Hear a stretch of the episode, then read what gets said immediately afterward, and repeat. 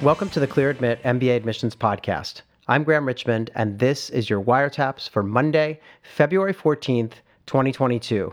I'm joined by Alex Brown from Cornwall, England. Alex, happy Valentine's Day. Ha, I was going to start with that too. How about that? so, is this celebrated in the UK? is it celebrated in the UK? If I don't celebrate it, I'm in a lot of trouble. so okay, what's what? I know that we're recording this in advance, but do you have something already in the works or no? oh yeah, I went to Tesco's yesterday, got some chocolate card, you know that kind of stuff. Yeah. Good. Yeah. Good.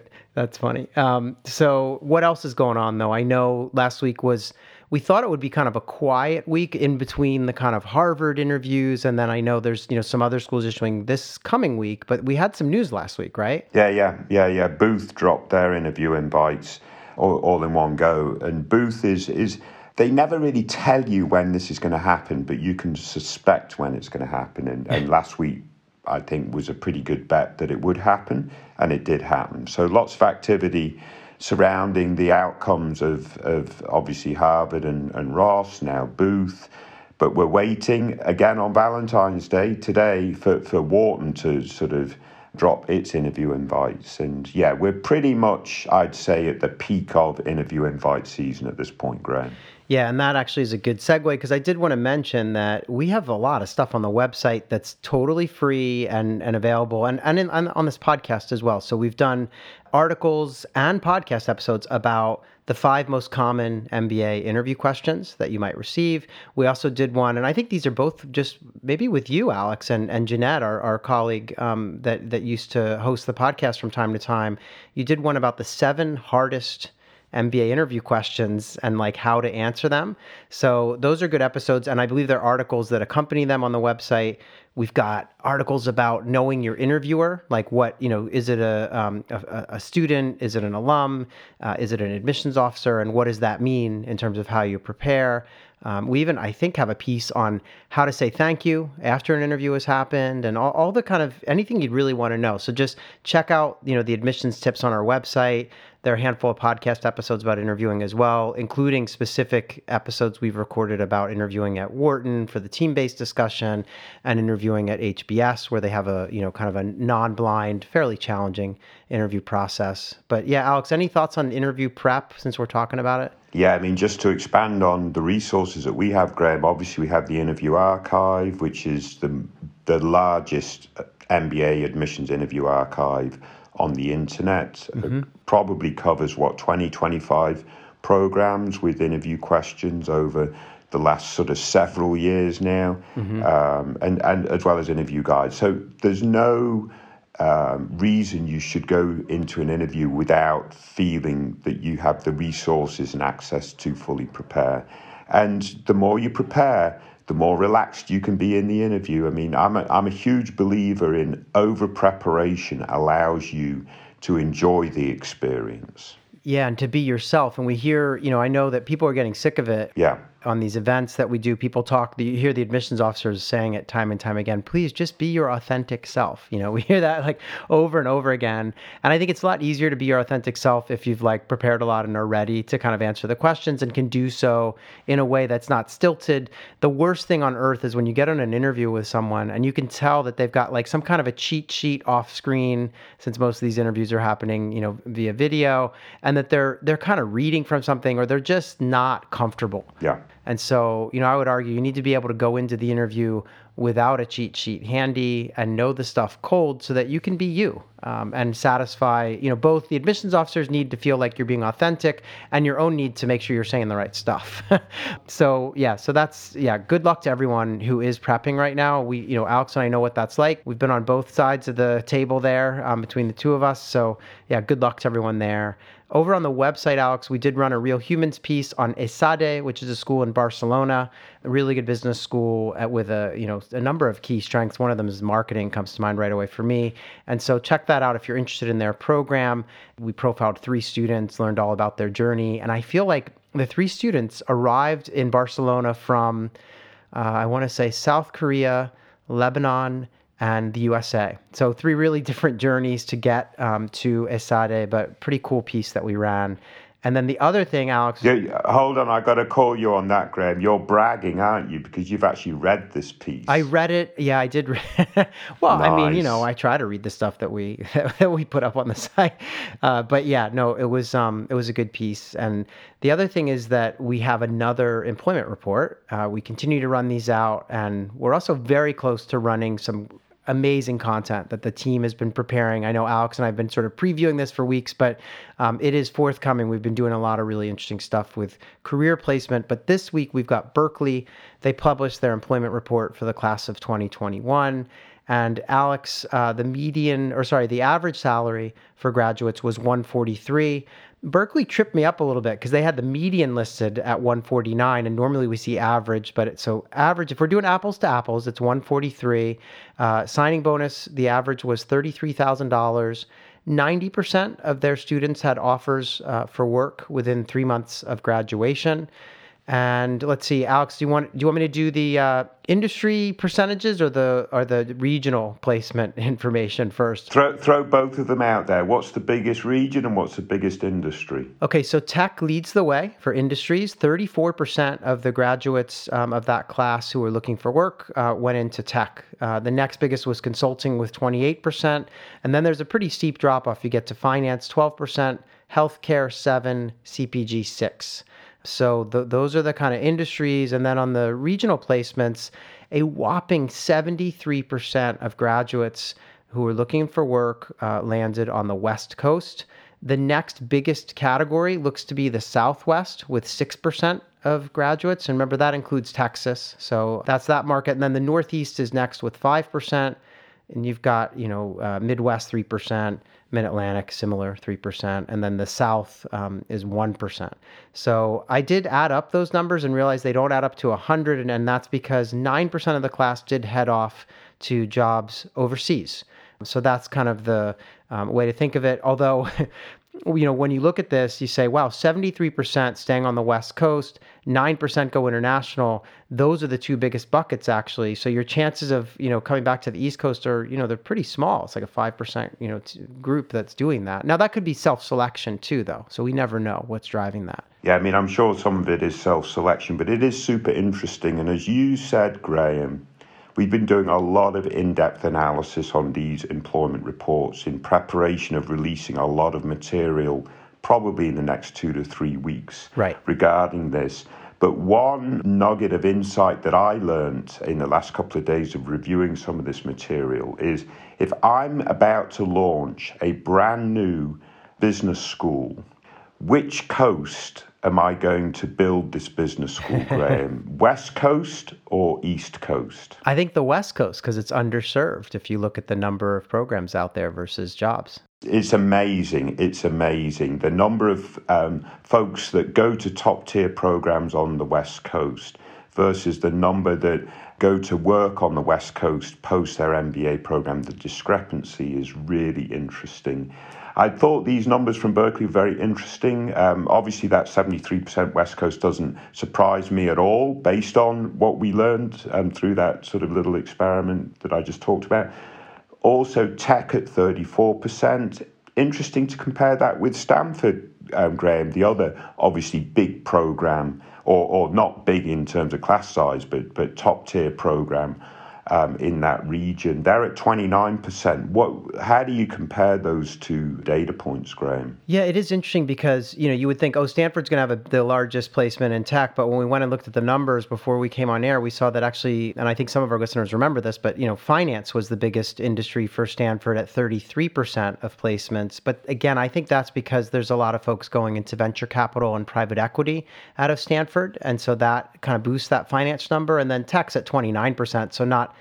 so far off from Berkeley's number. You know, I mean, Berkeley's at 30, what was it, 34%, right? So, yeah, so just interesting to see that. And then remember, you know, there are a lot of people at Stanford who are not looking for jobs because they're going off to do their own thing. And, and so that some of that stuff may be tech, may not. I mean, the school may not have full information on all that at the time that they're doing these reports. So, yeah, that, that sort of the notion they're going off into entrepreneurship, you can make an assumption that a good chunk of that entrepreneurship is going to be tech related. Yeah but probably fits into a different bucket. Yeah. It is really interesting.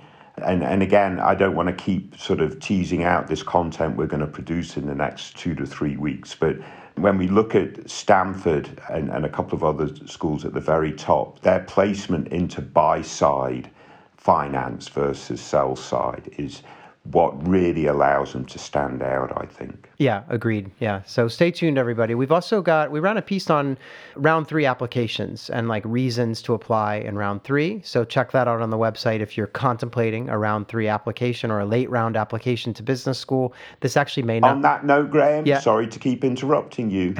no, no. Should folks apply in round three, what are we hearing? What is your sense of?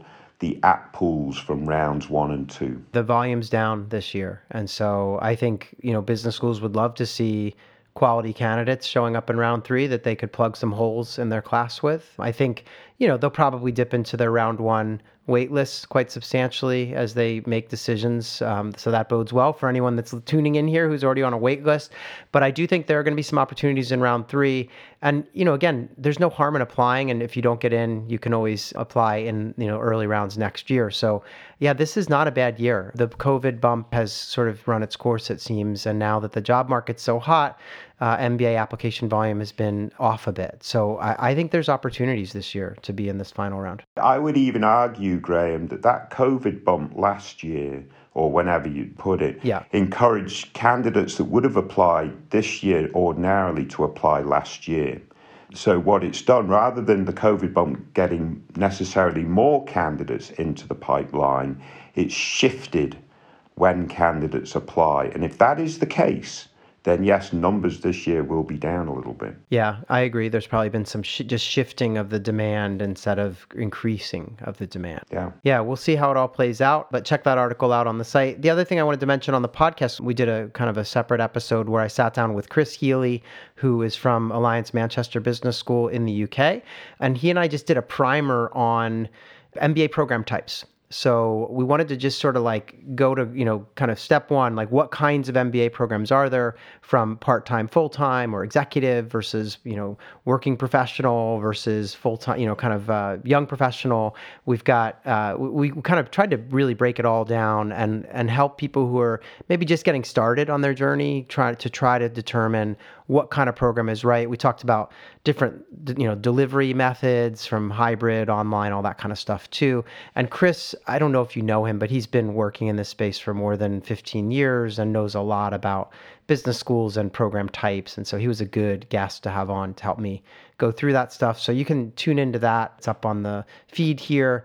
And yeah, I think that's about it. We we're finally done with uh, some of those events that we were doing, and, and I know there's going to be some more online events coming up in I think in in April or May we'll do some you know early bird type events for candidates and we've got a whole amazing group of schools signed up already to to help join us for these events but stay tuned we'll get more word on that Alex, there have been no reviews, uh, so I got nothing in the mailbag. Although I did notice that we now have an official rating on Spotify uh, the other day. Wow. Yeah, you know, it, the way that it was set up was that you could rate the show, but until we got a certain number of people chiming in, I guess, you know, they weren't going to display. Because obviously, once you and I had voted, you know, a couple of times five stars, you know, they're not going to let that slip through, right? So they have to wait for a bunch of real people to come in and vote. And yeah, apparently, I, I can't remember what it said, but something like 30 or 40 people had voted. And I think we have five stars. So that that was kind of cool. Yeah. Oh, that's excellent. I wouldn't even know how to rate. No, I know. I don't. I got to look at that. yeah, I don't use it. Obviously, they've been in the news for other reasons uh, lately, so we'll probably steer clear of all that controversy. But uh, but yeah, they we we do have a rating there now. So I appreciate everyone who's tuning in on Spotify who managed to rate our show, and uh, yeah, just cool. But we do always appreciate hearing from you. So please send us your emails at info at clearadmit com. Use the subject line wiretaps, and Alex or myself will get back to you. We just love to hear your stories. Any questions you have, send them our way. Or send a voice memo, and we'll we'll play it, whatever it is. yeah, that's right. Yeah, we did that last week. So as long as it's not related to COVID information, because we don't need a warning label on our podcast. Oh right, yes, that's right. So I guess that's all the housekeeping stuff. So should we get into the candidates that you've picked out, Alex? Let's kick on. All right. So this is wiretaps candidate number one. So, this candidate is looking to apply in 2023 to start in 24. So a real early bird candidate. And they've got five schools on their target list. And those schools are Harvard, MIT, NYU Stern, uh, Washington Foster, and UT Austin McCombs. And they've been working in manufacturing, but they'd like to shift into consulting or tech. And some of the companies they have on their list for target uh, post MBA are Kearney, Bain, BCG, Deloitte, and McKinsey. They have a 770 on the GMAT. Alex, you'll recall we used to write GBGM, what was it? No, yeah, GBGMAT uh, next to those in the file when we used to hand read all these files, which stood for Great Big GMAT. So 770 on the GMAT, 3.58 GPA, and three years of work experience at this point. They're located in Houston, Texas, and post MBA, they list Seattle and Denver as target uh, landing points. So interesting there. They wanted to know if we had any advice for them as to how they might improve their profile before they apply in the fall of 23. They offered some additional details. They mentioned they have a BS in chemical engineering and econ. I guess they did a year as a product management intern and then three years of professional experience as a chemical engineer in the manufacturing sector. They also do some extracurricular work. They're a mentor for under, underprivileged high schoolers but they don't have a well defined leadership role there. So I think they're just looking for advice like, how can they set themselves up for success with these target schools when they do apply down the road? Yeah, no, I mean, I mean, this is a great candidate, quite honestly, in terms of a lot of potential here. Like you say, great GMAT, GPA's fine. You know, chemical engineering is a tough major, so a, a 358 um, with a 770, I mean, that, that sort of really allows them to stand out, I think and you know they have three years of experience. It looks like they're planning to apply in a couple more years, so we'll debate if that makes sense in a minute, I suppose. But certainly, their big question, Graham, is how can they show and demonstrate leadership? They're in a very technical role, working at the, at the firm they're working at now for three years. And they do stuff in their extracurriculars. They mentor underprivileged high schoolers, which I think is absolutely fantastic, but not with a defined sort of leadership role. So I'll just toss it back to you, Graham, and put you on the spot a little bit. What are some of the things that this candidate can do to articulate leadership and leadership aptitude? Yeah, I mean, I you know, it's tough because I don't have a good sense of you know the environment in which they're working. But I would say, you know, I would start at work. That would be the first place I would look. Are there any additional kind of initiatives they could pursue? You know, sometimes you see someone in a technical role, but then they they end up doing something that's maybe not even directly related to their day-to-day job but in the office so organizing an event or some kind of a, a group of colleagues to focus on I, I, don't know you know women in business or, or whatever it is right? There could be different um, or maybe it's like hey get a bunch of people at my company together to participate in the work that this candidate's been doing with underprivileged high schoolers you know? So there could be ways to demonstrate that you're able to organize people uh, in the office to do things outside the office you know? It doesn't have to be leading a project. Although with that said if they've been there for a few years and you know presumably maybe the company uh, i don't know if they have clients or you know customers or I, I would hope that there's a way for them to get some sort of client facing or customer facing experience or yeah just to the extent that they can continue to to grow in their role and I don't, know if they're managing anyone but that would be another thing you know obviously you know taking on a direct report or two or even managing interns can be a nice way to show some leadership so those are a few things that come into my mind off you know just off the top of my head yeah no i think that's th- those are really good suggestions quite honestly. And even just from a project management standpoint, you know, working on a project that has certain deliverables that um, have impact in the organization, in the company, as well as for a client. I mean, there are ways to sort of weave that into a sort of leadership narrative, I think. But this does seem to be this candidate's sort of, I'm not saying Achilles heel, but they think it's their Achilles heel. The question is, how do they frame this stuff? Because as we, we talked about before we came on air, Graham, does this candidate need to wait two more years before they apply? Or should they apply this upcoming season, take a shot, apply only to top schools, and if they're not successful, wait that additional year? Yeah, because I actually think that these numbers that they have, the 770 and let's call it a 36, I mean, they're really excellent numbers. And you know, they have ample work experience with the three years they've had to date. I actually think this person could get into some of these schools on their list if they were to apply this coming fall. And so now, do they have the leadership chops to make it into say HBS? You know, hard to say, but I, again, I think some of that just could really be up to what they do over the next few months, even. Yeah. And so I would really encourage this person to think about um, moving up the timeline a bit. I did want to talk about one other thing, which is they talk about wanting to do operations or strategy consulting in Seattle or Denver. I just wanted to understand like why those two cities and if it's just personal reasons, fine. But if there is something specific, like maybe they're really interested in, I know, eh, you know, out of Denver, there's a lot of kind of outdoors related industry happening, or out of Seattle, obviously you have Amazon and some interesting operations challenges, and there's a port, and I mean, there's a lot of things that could be happening in that region. But I would love to know more about like what are they looking to do, because that's the other thing that's potentially missing here is like I get it, it's a natural move to go from engineering into kind of consulting or something, and even operations makes a lot of sense. But it'd be cool if there was somewhat of a theme here. Like maybe, I don't know, maybe they love the outdoors, or like, is there something driving this that would give their candidacy just a little more flavor? Because I, you know, I, I do think there is this fear of, okay, uh, engineer, great marks and things, but is there more, are, are there more dimensions to this candidate? And so I'd work on that as well because I think it was uh, the former admissions director before Chad Losse uh, was this woman named uh, Deirdre uh, Leopold at Harvard, and she once told me, you know, they they sometimes ask people, "What are you reading?" or you know, in an interview, and you know, people often trot out the usual uh, nonfiction kind of business stuff, and she was like, I was always, you know, kind of surprised when someone said something like, "Oh, I just finished reading The Twelfth Night" by Shakespeare. You know, it's because she was always on the lookout for people who are kind of multi-dimensional and had you know different interests. So I would encourage this person to think about that. You know, maybe they're an outdoors nut. They love hiking, skiing, whatever it might be. That would make sense for Seattle and Denver. Or maybe it's just a spouse or, you know, kind of family connections. I don't know.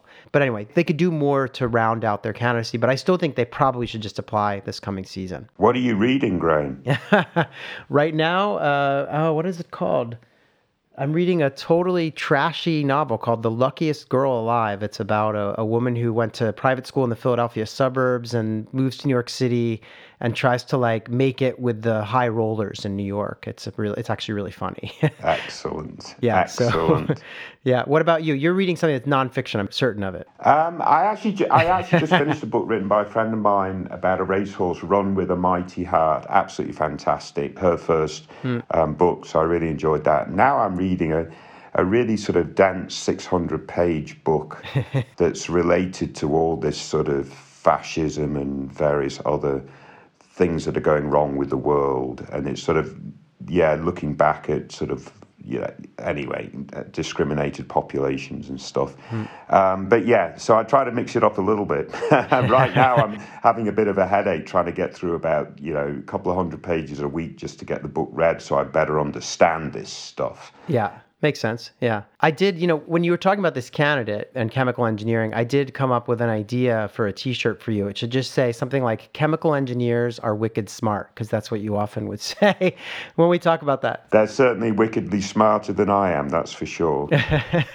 so, um, yeah, but I think this person, I mean, I really do think this candidate could get into any number of schools on their list, yeah. including HBS, um, yeah. with the right sort of strategy. And we suggest they target Wharton and Kellogg as a couple of other programs to sort of beef up their M7. Yeah. And especially if they decide to apply a year earlier.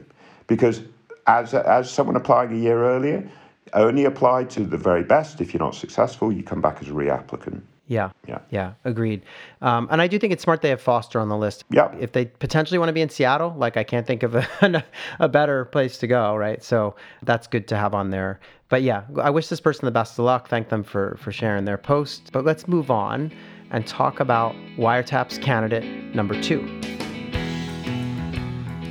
So this is another ApplyWire entry that we've received this person's actually um, applied and is you know in process. And so they, they applied to columbia duke nyu and vanderbilt.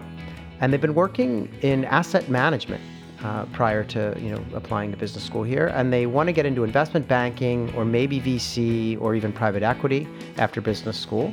They have a 690 on the gmat a 3.7 gpa and they've been working for nine years. Uh, they're in new york presumably new york city and they did share some additional details. Um, essentially, they applied, I, I, guess, in round two, or may, may have been even earlier, and they mentioned that, um, yeah, maybe it was round one, because they mentioned they're on the wait list at Duke after interviewing there and they have completed an interview with Vanderbilt Owen, still awaiting decision there, and they have not heard anything yet from Stern or uh, what was the other one, Columbia. So that's where they stand now. I don't know. What are your thoughts? Like, obviously, they've got this waitlist at Duke, they're in process at Vanderbilt, and sort of crickets for Columbia and Stern. But what do you make of this candidacy? I mean, they, they've got nine years of experience, 690, 37. What's your take? Yeah, I mean, you know, getting on the wait list in round one is not ideal um, at Duke. But as we talked about before, you know, in, in the preamble for, for this show, maybe being on the wait list from round one is not such a bad thing. Not this year, yeah. Given the app volumes are going to be down now. They didn't know that necessarily in round one. Um, in terms of the drop off in round two, if that's where the app volume has dropped off. So I would anticipate programs like Duke will go quite deep into their wait list. Why is that? Because it's a bit of a pyramid scheme, right? Or, or it's a bit of a pyramid. if a top, if a very top program goes to their wait list, then the programs in the next tier down have to go to their wait list because they're drawing candidates from those programs, etc., etc. So, really, for this candidate, they've not heard from Stern and, and, and Columbia. Um, I'm not saying that they're only going to hear bad news from this point on, but you know, maybe that's not a particularly good thing, but Duke is something to really focus on. What is their waitlist strategy? With this 690 GMAT, if they think that they can improve that, even if it's only by 10 points, I would really encourage them to retake the GMAT. Why is that? It does two things. One is potentially they can improve the score, and that, that sort of elevates their overall profile. But secondly, it shows to Duke, uh, to Fuqua, that they're trying to do all the right things to get off the wait list, one of which might be improving that test score because it's going to be below Duke's average. But also a, a, couple of other sort of data points that we had from their ApplyWire entry that nine years of experience, they really need to show again that they're going to make the most of the MBA experience. So oftentimes older candidates are perceived to be candidates that only show up to the classes and don't fully engage. So they want to show that they'll fully engage and make sure that their goals, as stated right now, investment banking, venture capital, private equity, make sure that their goals are, are tight and, and reasonable for the schools that they're targeting. But if I was this candidate, I would hope that they're going to get an admission option at Owen. I would really, really push the Duke Fuqua waitlist, and yeah, possibly they get some options at Stern and Columbia. But to me, Duke let's go for that. Yeah, and I guess the, you know, as far as the GMAT's concerned, I think a lot of it comes down to have they taken it five times already, and the 690 was kind of the you know the the final effort to and, and the best result they've got, or is this they they took it once, in which case they risk falling into that oh this is an older cap you know candidate who's a little bit out of touch with their academic chops and you know would really benefit from going back and, and taking it a second time or you know even just prepping and, and redoing the test. So uh, yeah, I think it would go a long way. Like if they ended up you know, crossing the 700 mark, they probably could convert that Duke wait list. I think they also need to do some other things, though. I, I think, you know, write the love letters or whatever you want to call it to sort of point out to Duke, you know, that they're really, um, they're going to matriculate if accepted, that they know, you know, that maybe they've been doing some additional research, talking with current students or alumni and, and figuring out that career path. I would focus more on investment banking and maybe other finance related roles than say PE or VC, because I think those are a little bit more far and few between coming out of uh, some of the MBA programs. I think it's, it's challenging. So, in any event, there, there are things they could do. We have a whole guide that we've written about waitlist strategy. I would definitely encourage this person to go full court press because, you know, I, I think Fuqua is an excellent program. And if this person could convert there, that would be phenomenal. I expect that they'll get an offer at Owen. And, you know, hard to say with Columbia and, and NYU Stern. I mean, the fact that they're waitlisted at Fuqua which you could argue is, you know, uh, maybe similarly ranked to Stern or, uh, you know, in a notch below CBS or something. I mean, that, that means that they could get bad news potentially from these New York schools. So it's hard to know. And that's why I agree with you. Go for it on the wait list at Duke for now and, and sit tight and see what happens with Vanderbilt. Totalitarianism. That's the name of the book I'm reading. yes. All right. um, excellent. So I think, yeah, I think enough said on this candidate, but I, I, appreciate them sharing their, you know, their kind of profile and, and current situation. And, and, you know, again, there are things they can do. Um, read our waitlist guide, or you know, we have a lot of tips on the website too about it. But I think there are things they can do to up their to up their chances. And I think this is a good year to have been waitlisted early on in the cycle because, as you said, Duke's going to definitely go to that list. So I would think so. Best of luck to them for sure. Yeah, absolutely. All right, let's move on and talk about wiretaps candidate number three. So, this uh, third entry for the week is a decision wire entry. The candidate, as usual, is undecided. And wait till you hear this dilemma, Alex. They have been, uh, well, they applied to Berkeley, Columbia, Harvard, NYU, Stanford, and Yale. And they ended up with offers at Berkeley, where they have a full ride, $175,000 scholarship. They got into Columbia with 160K. Uh, NYU gave them $50,000. Stanford, they were accepted um, as well, but without any uh, aid. Uh, as you remember, Stanford uses need based aid, and they've indicated that they're not getting any because they have a lot of savings. So um, and then Yale admitted them without a scholarship. So they basically ran the table and got money, the only exception being Harvard um, did not accept them. So, pretty good results there. Um, they want to work as an entrepreneur after business school. Their GRE was a 328, GPA a 3.5. They're located currently in Los Angeles, and they're really debating, they say, at this point, between Stanford Columbia with 160K, and then Haas with a total free ride at 175K. So it comes down to that. They're currently a mechanical engineer. They really want to do entrepreneurship with maybe a fallback as kind of a tech PM or, or you know strategy person if that doesn't work. They love California. They also love New York. They said they're leaning strongly towards Stanford, but they're frightened by the price tag. So, any where do we start, Alex? What what do you what do you make of this dilemma? Is it a dilemma at all?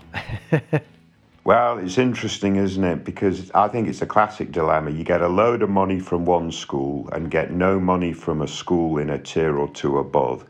I think Elliot would articulate what what would you regret most, giving up the Stanford opportunity or giving up the 170k or whatever the price difference is?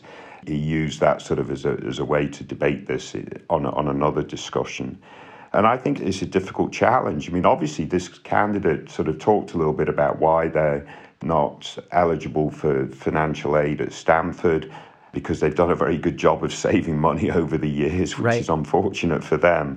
so that's a little bit of a, a paradox there, I think. Um, but it's difficult. But what I've just done, Graham, as you were talking, is I went to Decision Wire I selected Haas and Stanford as admits um, in the filters. So all the decision wire entries that we have of those cross admits, some of them are still obviously they're undecided posts, but others have have selected you know their enrolled school. What percent do you think of those are going to Haas? I think it's small. I think most people will go to Stanford. Yeah, Stanford or Harvard because obviously if they're cross admitted at Stanford and Haas, they might also have gotten admit at Harvard. So, yeah, it's Stanford over Harvard, none for Haas. And we're talking maybe 20. Well, it's probably not 20 final decisions, but yeah. um, probably 15 or so final decisions. So, hunting around on decision wire looking for folks that have made this similar choice might be a way to sort of break the tie. But it is a dilemma because if you want to be an entrepreneur like this person, I think you're weighing up well, that 170k or whatever it is could give you a lot more freedom to become an entrepreneur. Yeah. The other side of that coin is that Stanford network and the access Stanford provides might well be the best place to become the entrepreneur you want to become. Yeah. so to me, those are the two considerations. And, you know, 10, 20 years' time, I'm sorry, but I'd have to say Stanford's the choice. Yeah, it's an interesting dilemma. And I actually want to mention that um, someone someone left a comment on this post that said, I hope Alex and Graham cover this on their podcast because I imagine a lot of other candidates often decide between full ride at Haas versus sticker price at GSB. So, um, and there are a bunch of other factors that come into this discussion around, wow, what's, you know, what are the merits of need based aid versus merit based aid, right? So that's a whole other, we could probably do an entire podcast on that. I think um, for me, what I would really want to ask this candidate to try to separate out is, you know, what's it like? There's a difference between the money. Like if we're making this decision purely based on money, then you go to Haas you put the 175k or you know this big retirement savings that this person um, already has and you, you invest it and you say you know what that time value money i'm going to save that money and I'll, I'll, go to haas it's a fantastic mba program if money is the main kind of factor then you know I, I think someone could very much make this kind of compelling case that why you know why not just go where it's free you know? But we know that we're talking about your life and you're going to spend two years in an MBA program and you know you might try to start your own company and and so there are all these other factors that have to come in. And i think you know i mean I, you know i do look back to my own experiences. Um, i had scholarship dollars at some schools that were lower down on the list. Um, i didn't get um, I, I, got like a tiny bit of aid um, at wharton and you know, I haven't looked back and said, "Oh man, if I had, you know, saved that money, where would I be?" To like, it's not, it's never even been a question. So, I just would encourage this person to think about it. And and I think you said something very funny before we came on air, Alex, which was you were kind of like, "Well, if this person's done such a great job saving, like, well, what have they been saving it for? You know, can you think of anything better to spend it on? I mean, this is a pretty good um, endeavor to spend to spend money on, and I, yeah, I have to think that they're going to land on their feet out of Stanford, even if they are a little bit in debt um, or have to spend some of that savings. I just, it's not an obvious call, but I think that it is worth debating. Yeah. This just comes down to their comfort level. Everyone has a different comfort level with finances. So, just one final thing that I, I just throw out there, and this might sound a, a little elitist. I don't want it to come across as being elitist. Um, but oftentimes, lost in these conversations is simply the quality of people you're going to be surrounded by or with or whatever over the next couple of years. And at Stanford, I'm sorry, but there is going to be a slight difference between that quality at Stanford than there would be at Haas. Even though Haas is an outstanding program, Stanford is the very elite. Stanford, Harvard, right at the very elite um, level. So the type of folk you're going to be hanging out with for two years is absolutely going to be amazing at Stanford. Yeah, I mean, I yeah, I think that is something to, and and that's why I think it was Elliot put put a post up on the website saying, you know what, go to the admit, admitted students events online or, or otherwise, and and get to know these communities and and see what you think. Yeah, because they're they're not exactly the same, and yeah, I, I think it's worth doing the the investigation here. But I do want to wish this person the best of luck with their startup and with their whatever they end up doing after business school. And again, no wrong answer here. I know we didn't really talk about the CBS option, but I just felt like I don't, I don't know. It just seemed like from what they're saying, all signs point to one of the two California options. Yeah. I mean, that that was my take on this. So we'll kind of leave it there. Again, I love these posts. It's fun to debate them. There's never a right answer. I don't want anyone to think that we're saying you have to go to one or the other, but it is it is really fun to debate these uh, champagne problems, as we would call them. Um, but Alex, we've reached the end of a, uh, another week's wiretaps. Appreciate you picking out all these candidates to discuss, and we'll do it all over again next week if you're willing. Very good. Best of luck, everyone. Stay safe.